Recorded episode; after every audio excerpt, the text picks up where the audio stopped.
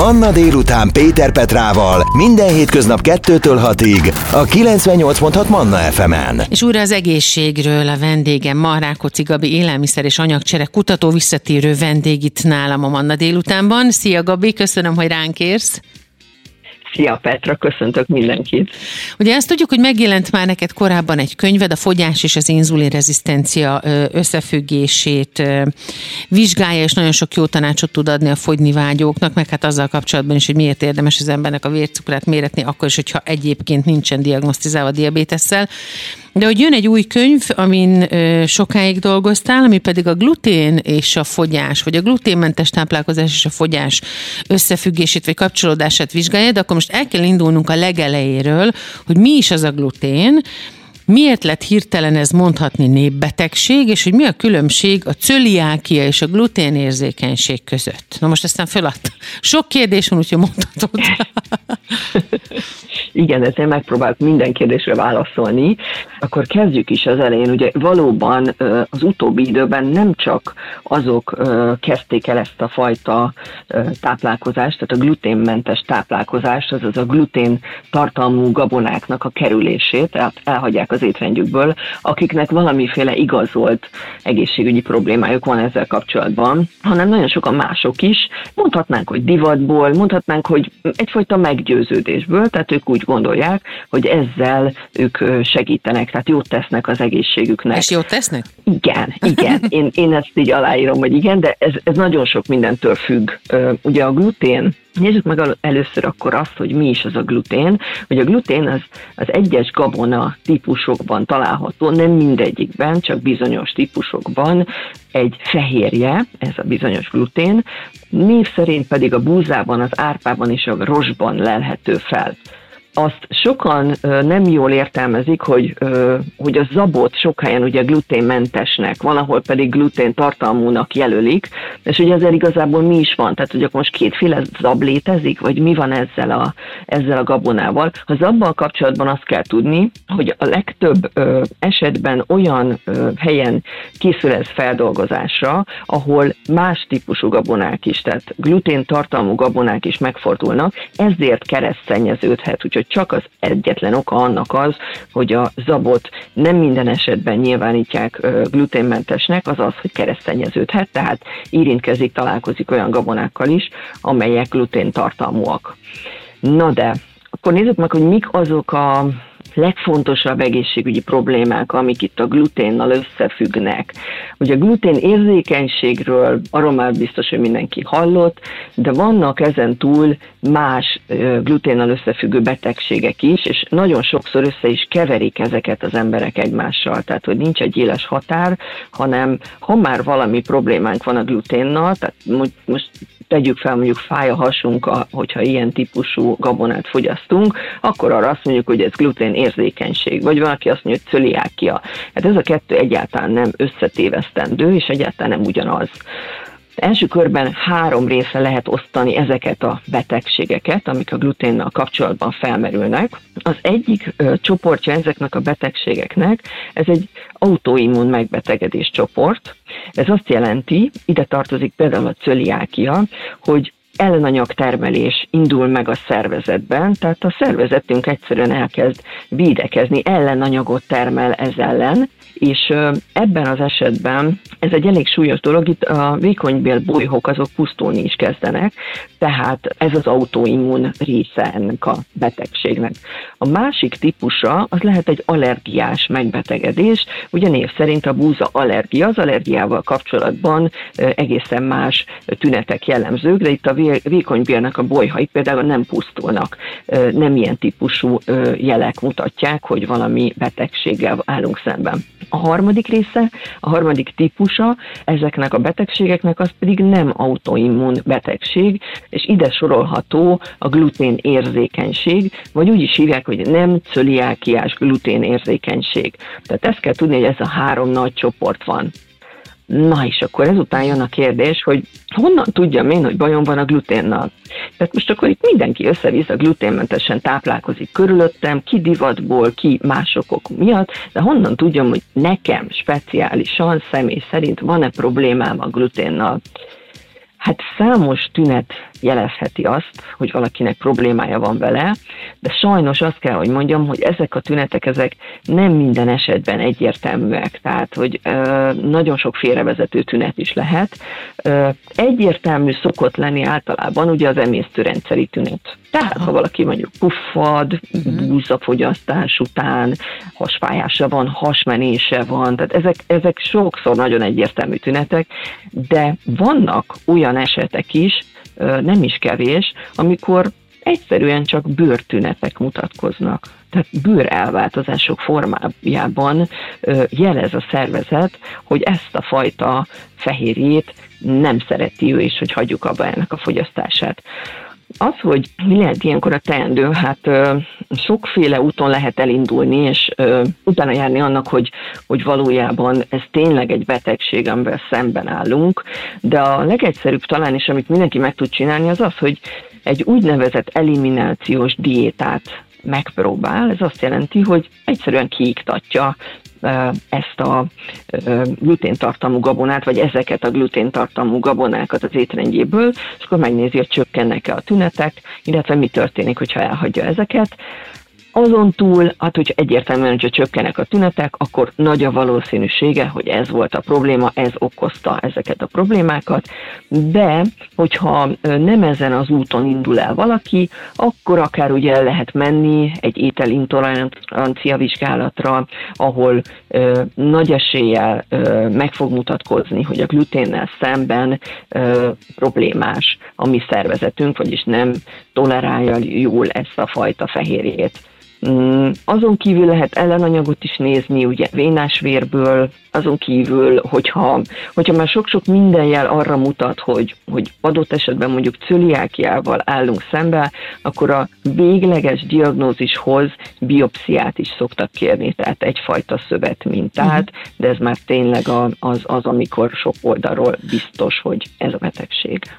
A vendégem Rákóczi Gabi, élelmiszer és anyagcsere kutató. Hamarosan folytatjuk, mert nagyon fontos, nagyon izgalmas és nagyon-nagyon érdekes, és hát a maximálisan az egészségünket meghatározó a téma, amiről beszélünk, a gluténmentes táplálkozás maga a glutén. Onnan fogjuk majd folytatni, ahol most abba hagytuk természetesen, hogy mi történik akkor, hogyha az embernél ezt diagnosztizálják, hogyan kell elkezdeni táplálkozni, de előtte még azzal is, hogy hogyan függ össze a gluténmentes táplálkozás, vagy a gluténérzékenység és a fogyás. Hamarosan folytatjuk. Manna délután. Péter Petrával. A Manna FM-en. Rákóczi Gabi élelmiszer és anyagcserekutató a vendégem, akivel a gluténmentes táplálkozásról, a gluténérzékenységről, cöliákiáról és az ezt orvosló különböző diétákról beszélünk, és természetesen arról, hogy a gluténmentes táplálkozás, maga a gluténfogyasztás, pro és kontra, hogyan függ össze, hogyan kapcsolódik össze a fogyással. No, hogyha valakit már diagnosztizáltak a gluténérzékenységgel vagy a cöliákiával, akkor el kell kezdenie másképp táplálkozni. Hogyan függ össze ez a fogyással? Ugye anyagcsere kutatóként nagyon sok olyan esettel találkozom, amikor valaki próbálkozik, próbálkozik lefogyni, de, de csak nem sikerül neki. Mindenféle diétákat próbálgatunk ilyenkor, általában egyébként nagyon sok diétának, biztos te is észrevetted, az az első sora, hogy hagyjuk el a kenyeret, igen, több igen, kenyeret. Igen, ugye? igen. Na hát ez már valamire enged következtetni, és, és itt ebben a könyvemben én nagyon nagy részt szentelek annak, azt boncolgatom, hogy valójában mivel van a probléma. Tehát itt a glutén résszel, ezzel a fehérje típussal van a probléma. Ez okozza-e a, a, a súlygyarapodást, tehát a hízást, vagy valami más ok miatt történik meg ez a dolog. Ugye először is, hogyha kicsit menjünk vissza mondjuk az ősemberre gondolunk, akkor tudjuk, hogy ő a túlélés érdekében legfőképpen ugye a vadak húsát tette az, a, azt a zsákmányt, amit éppen el tudott ejteni, és hogyha nem volt erre lehetősége, akkor mit csinált? Bugyókat, leveleket, gyökereket rákcsált. Uh-huh. Ugye ezt hívjuk paleolit étrendnek. Aha. Ez a paleodiéta. Az őseink szervezete ugye a hús, a hal és mindenféle zsírok hasznosítására lett kódolva, ez, ez egyértelmű és érthető mindenki számára. Aztán ugye miután egyre többen lettünk a Földön, az állatok száma pedig kezdett fogyatkozni, így újfajta élelemforrásokra volt szükség, és ezek kerültek elő, ugye földművelés megkezdődött, na és akkor itt jött a képbe a gabona, a kukorica termesztés, ami egy tök jó ötlet volt, mert hát csillapította az égségünket, csak azt elfelejtjük, hogy az emberi szervezetnek ehhez adaptálódni kellett volna, ami hát elfelejtődött, vagyis nem sikerült ennyire gyorsan. És például ezzel kapcsolatban nagyon sokat emlegetjük mi szakemberek az Arizonában őshonos pima indiánokat, akik itt az utóbbi évtizedekben nagyon-nagyon nagy mértékben elhíztak, tehát egy 70%-uk elhízott, képzeld el, és a fele ezeknek a pima indiánoknak cukorbeteg lett. Pedig a természeti népeknél ez nem gyakori pontosan az ő genetikájuk az abszolút nem ezt adja. Tehát ők egy atlétikus, testalkatú, sovány izomtömeggel rendelkező embercsoport voltak, és aztán pontosan ennek köszönhetően, hogy bejöttek a gabonák és különféle más új élelmiszerek, ez történt velük, tehát ez tette velük. Azon kívül itt nagyon sok minden másról lehet még beszélni, azon kívül ugye, hogy, hogy, hogy a húsfogyasztás, illetve itt az állati eredetű élelmiszerek fogyasztása a háttérbe szorult, és ugye annak idején, amikor bejött ez az élelmiszer piramis, aminek ugye az alján, tehát amikor a, azt nézzük, hogy miből mennyit ajánlunk egy-egy nap, ott a legnagyobb részt ezt a gabonák tették ki, akkor, akkor itt, itt sajnos egy kicsit elmozdult rossz irányba ez a dolog, és hogyha jól megnézzük a történelemben, akkor innentől kezdődik, amikortól kijött ez a, ez a food piramis, tehát az élelmiszer piramis, onnantól kezdődött, hogy az elhízás nagyon nagy mértékben megugrott a világon. Uh-huh. Körbe mindenhol a világon. Úgyhogy ennek is az egyik oka például a gabona, gabonafogyasztás. Na de mi történt még a gabonákkal? Hát az elmúlt sok-sok évben ugye mindenféle hibridizációnak vetették alá őket, ami azt jelenti, hogy ez ez jó és rossz dolgokat is hozott egyszerre. Ugye a jó dolgok, mik a jó dolgok? Azért hibridizálták őket, hogy ellenállóbbak legyenek. Például ugye az időjárási viszontagságokkal szemben, tehát most már rövidebb a száruk. Régen hosszabb száruk volt, keskenyebb volt a száruk. Ez azért történt, hogy ugye ne törjön le az esőben, szélben, tehát hogy ellenállóbbak legyenek ezek a gabonák. Azon kívül régen sokkal kevesebb szemet tartalmaztak ezek a, ezek a búzák. A mai modern változatok azok már sokkal több szemet tartalmaznak, azért, hogy nagyobb, bőségesebb legyen a termés. Aztán azon kívül itt az elmúlt időben Hát ugye a gabonákat ö, hm, az emberek számára elkezdték termelni, na de hát más élőlények, így például rovarok, bogarak is nagyon szerettek volna ebből az élelmiszerből kapni. Tehát ki kellett találni azt, hogy hogyan tudjuk megvédeni a termést ezektől a mindenféle élőlényektől, és akkor jöttek ugye a rovarírtók, növényvédőszerek, és a többi, és a többi. Ilyenekre gondolok, hogy DDT, ugye a glifozát, atrazin, és a többi, és a többi amik bizonyos mértékben segítenek minket, tehát távol tartják adott esetben a rovarokat, Másik oldalon viszont sajnos nem segítenek minket, ugyanis az emberi szervezetre nincsenek túl jó hatással, mm. és bárhogy is nézzük őket itt az elmúlt időszakban, ugye egyre többet promotálják a, a teljes kiörlésű gabonákat, amikkel pedig még több ilyen ö, anyag be tud kerülni az emberi szervezetbe, és ezek nem igazán promotálják az egészségünket, nem nagyon támogatják az mm. egészségünket. Na, hogy mit tehetünk annak érdekében, hogy beinduljon a fogyás, hogy egészségesebbek legyünk, és elsősorban és legfontosabb szempontból most elkezdve majd a következő beszélgetést vizsgálni a glutént, hogy mi tapasztalunk akkor, amikor elhagyjuk a glutént. Mert nagyon sok olyan történetet hallani, hogy valaki elkezd egy másik fajta életmódot, nem is most egy kampányszerű diétáról, fogyókúráról beszélünk, egy életmódváltásban van, és ugye, ahogyan a beszélgetés elején Gabi is említette, az első az hagyjuk el a kenyeret, vagyis hagyjuk el a glutént, és a tejtermékekre is ezt szokták mondani, tehát hogy ezzel a kettővel nagyon mellé nyúlni nem lehet, sőt, ez biztos, hogy sikert hoz, de vajon miért? És most nem a tejtermékekről, majd arról is fogunk beszélni legközelebb, hanem hogy miért hoz sikert és látványos fogyást, ha elhagyjuk a glutént, ezzel folytatjuk. Manna délután.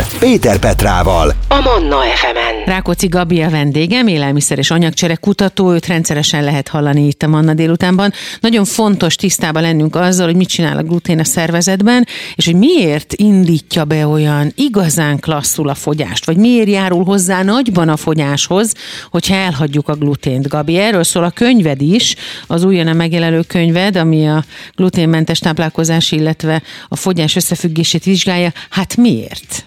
Igen, ugye manapság ez a típusú étrend, tehát ez a gluténmentes étrend, és az ilyen élelmiszerek azok egyre divatosabbak, de alapesetben azoknak ajánlják őket, akik valamiféle egészségügyi panasszal élnek, és ugye nem jól tolerálják ezt a fajta fehérjét, a gluténfehérjét, de én épp úgy ajánlom bárkinek, aki egyszerűen csak úgy érzi, hogy váltana egy másabb étrendre, és mondjuk megpróbálná, hogy mi történik akkor, hogyha elhagyja ezeket a típusú fehérjéket, vagy teljes egészében elhagyja a gabonákat. Mm, mi is az a gluténmentes étrend? Azzal érdemes tisztában lenni. Ugye a gluténmentes étrend az egész egyszerűen azt jelenti, hogy kiiktatjuk az étrendből a glutént, ezeket a gabonákat, azaz a búza minden formáját, ugye a rost és az árpát, ezt elhagyjuk. Lényeges azonban azt kihangsúlyozni, hogy a gluténmentes étrend, tehát ha csak így erről beszélünk, hogy gluténmentes étrend, az nem gabonamentes étrend. Hiszen itt szerepelnek még más olyan gabonák, amik ugye nem tartalmaznak glutént, például a rizs, vagy különféle álgabonák, mondjuk a köles, a hajdina, amaránt, és a többi, és a többi. Tehát ugye van a gluténmentes étrend, és van a gabonamentes étrend, mind a kettőt meg lehet próbálni, mind a kettőnek van előnye. Ugye a gluténmentes étrendet nagyon sok betegség kezelésének során szokták alkalmazni. Vannak olyan betegségek, amelyeknél a gyógyszeres kezelés mellé ajánlják ezt, de vannak olyan betegségek, amelyeknél a gyógyszerek nélkül is nagyon jó eredményeket lehet elérni. Hát itt aztán nagyon sok betegség felsorolható, de ide tartozik a cukorbetegség is, mind a kettő, az egyes és a kettes típusú is, de az aszmától elkezdve az epilepsziáig, a migrén, a mindenféle refluxbetegségek, ekcéma, tehát bőrproblémák, depresszió, és a többi, és a többi. Nagyon sok mindent fel lehet itt sorolni. Ezzel kapcsolatban egy egész nagy fejezet van a könyvemben, sok-sok hivatkozást is csatoltam hozzá, hogy mindenféle kutatást is lásson majd az olvasó. Ugye a gluténmentes élelmiszerekkel tele vannak a boltoknak a polcai, egy igazán nagy üzlet lett mostanában ilyen típusú élelmiszereket gyártani. Arról viszont ne feledkezzünk meg, hogy az, hogyha valamire rá van írva, hogy gluténmentes, az nem egyenlő azzal, hogy az egészséget támogatja az adott élelmiszer. Mert nagyon sok olyan termék létezik, ami ugye glutén gluténmentes, viszont jóval alacsonyabb rostartalmú és sok-sok ilyen hozzáadott anyagot tartalmaz, amitől ugye ultrafeldolgozott lesz az adott élelmiszer, és az egészséget nem támogatja, tehát erre is oda kell figyelni. Na de az, hogy mi köze van igazán a gluténnek a fogyáshoz, uh-huh. Hát a gluténnek a fogyáshoz, ez egy kis spoiler, nagyon sokat nem akarok bele elárulni, de van köze, de közvetetten van hozzá köze. Miután ugye a gabona félékben lelhető fel, így keményítők is társulnak hozzá, ezért az étkezés utáni vércukorszint emelő hatás az igen jelentős lesz. Ugye a lakosságnak a háromnegyede most már nagyon nagy része az anyagcserét tekintve beteg, és a legtöbb ember az inzulin rezisztens, így ezeknek az élelmiszerek élelmiszereknek, tehát az ilyen típusú élelmiszereknek a tartós fogyasztása az bizony elhízáshoz, cukorbetegséghez, szív- és érrendszeri betegségekhez, és a többi, és nagyon sok életmóddal felvett betegséghez vezet. Tehát, hogyha az optimális testtömeg elérése a cél, akkor én azt mondom, hogy érdemes mellőzni őket, de erről bővebben mindenképpen a könyvemben írok hogyha az ember elhagyja a glutén fogyasztást, azt ha nem gluténérzékenység, hanem a fogynivágyás miatt teszi Gabi, akkor azt mennyi ideig kell tartani? Utána lehet-e időnként fogyasztani eh, gluténtartalmú ételt, és hogyha igen, akkor mennyi idő után, vagy milyen idő közönként, hogy ne lökje meg nagyon a szervezetet rossz irányba? Uh-huh. Igen. Itt azért érdemes azt is uh, nézni, hogy milyen típusú problémája van az embernek a gluténnal. Tehát tegyük fel egy cöliákiás beteg esetén, ott sajnos életfogytig ezt kell alkalmazni. Tehát Persze, nem de lehet. aki nem, aki csak a fogyás uh-huh. miatt hagyja. Ja, értem. Hogyha a fogyás miatt, ö, ott, ott én azt mondom, hogy időről időre, tehát hogyha a, az esetek túlnyomó részében kiiktatjuk a gabonát, vagy akár a glutén, a gluténtartalmú gabonát az étrendből, akkor hogyha időről időre visszatér, az az a semmiféle problémát nem okozunk, és attól nem fogunk hízni. Itt, itt azon van a hangsúly, hogy, hogy mit csinálunk a mindennapokban, és mit csinálunk kiemelt esetekben, tehát ritkább esetekben. Itt ezzel semmiféle probléma nincs, úgyhogy velem is előfordul. Én alapesetben kerülöm a gabonákat, tehát nem fogyasztok gabona termékeket, de két-három hetente történik olyan, hogy bizonyos alkalom, és akkor én, mit tudom én, most csak mondok valamit, megesztem egy hamburgert, egy teljesen normális hamburger zsömlével, és semmi problémám uh-huh. nincsen vele, se tüneteim, se hízás, tehát ez normálisan tolerálható. Tehát gyakorlatilag ez csak tehermentesíti a szervezetet, hogyha tartunk ilyen, mondjuk úgy, hogy gluténbőjtöt időről időre, uh-huh. mint ahogy érdemes mondjuk húsmentesen is táplálkozni időről időre, és akkor egyben ezzel együtt gyakorlatilag ugye empirikus módon az ember hozzájut a saját testének az ismeretéhez, sok minden más mellett, például ugye az Aplevel program is ehhez segít hozzá, amiről korábban beszéltünk, de hogyha saját magunk szeretnénk egy térképet felállítani a táplálkozásunkkal kapcsolatban, hogy mire hogyan reagál a szervezet, akkor érdemes ezeket ezeket az időszakokat naplózni is szerintem. Hogy mit tettem, és arra hogyan reagáltunk, ugye? Igen, igen, ennek nagyon, nagyon nagy jelentősége van, hogy az ember elkezd egy naplót vezetni, és, és akkor megfigyeli, hogy, hogy bizonyos élelmiszerekre, bizonyos élelmiszer összetevőkre hogyan reagál a szervezet. Egyébként, hogyha elhagyja az ember a glutént vagy a gabonákat, annak már nagyon rövid időn belül hatása van. Tehát én azt mondom, hogy napokon, de heteken belül igen, igen lehet tapasztalni a hatását. A bőrön, a, a, az emésztésen, a, a testtömegen is egyébként azonnal mutatkozik. Mit tehermentesít a szervezeten belül? Melyik szervünket? Annyit még árulja, hogyha mondjuk gluténmentesen pihent, pihentetjük a szervezetünket a gluténtól, mondjuk egy hónapig vagy kettő, akkor mi az, ami először fellélegzik oda bent? Hát sok, sok szervet érint ez a dolog, de én, én azt mondanám elsődlegesen, hogy az anyagcsere, tehát az anyagcsere működésünk meg fog változni jó irányba, tehát onnantól, hogy a vércukor szintünknek nem lesznek olyan kilengései, a hasnyálmirigyünk nem fog annyi inzulint termelni, innentől ez egy ilyen láncreakció, és az egész szervezet fellélegzik, tehát így, így szépen sorban az összes uh, szervünk jön ezek után. De akkor azt mondanám első körben, talán miután ugye anyagcserével foglalkozom, hogy a hasnyálmirigy. No hát ilyen érdekes dolog az, amikor az ember elkezd valóban tudatosan odafigyelni a táplálkozására, ez tök jó kaland, úgyhogy én arra biztatok mindenkit, Gabival körültve természetesen, hogy kezdje el figyelni magát. És ugye, hogyha a megfigyelésen alapuló tapasztalatról beszélünk, akkor például ezen alapszik az úgynevezett intuitív diét, ami tulajdonképpen csak az igény szerinti táplálkozás, de ehhez valóban figyelnünk kell, és megfelelő mennyiségű folyadékot fogyasztani. Most visszaugrunk megint a startkőre, vagy a startmezőre, hogy például ne keverjük össze a szomjúságot az éjséggel. Folytatjuk még természetesen ezt az egészséges sorozatunkat. Rákóczi Gabi volt a vendégem, élelmiszer és anyagcsere kutató. Áprilisban érdemes lesz majd figyelni, hogy az események között a könyvbemutatón lehet majd Gabival találkozni. Köszönjük szépen, hogy ránk értél. Én is köszönöm szépen. Manna délután. Péter Petrával. Manna FM.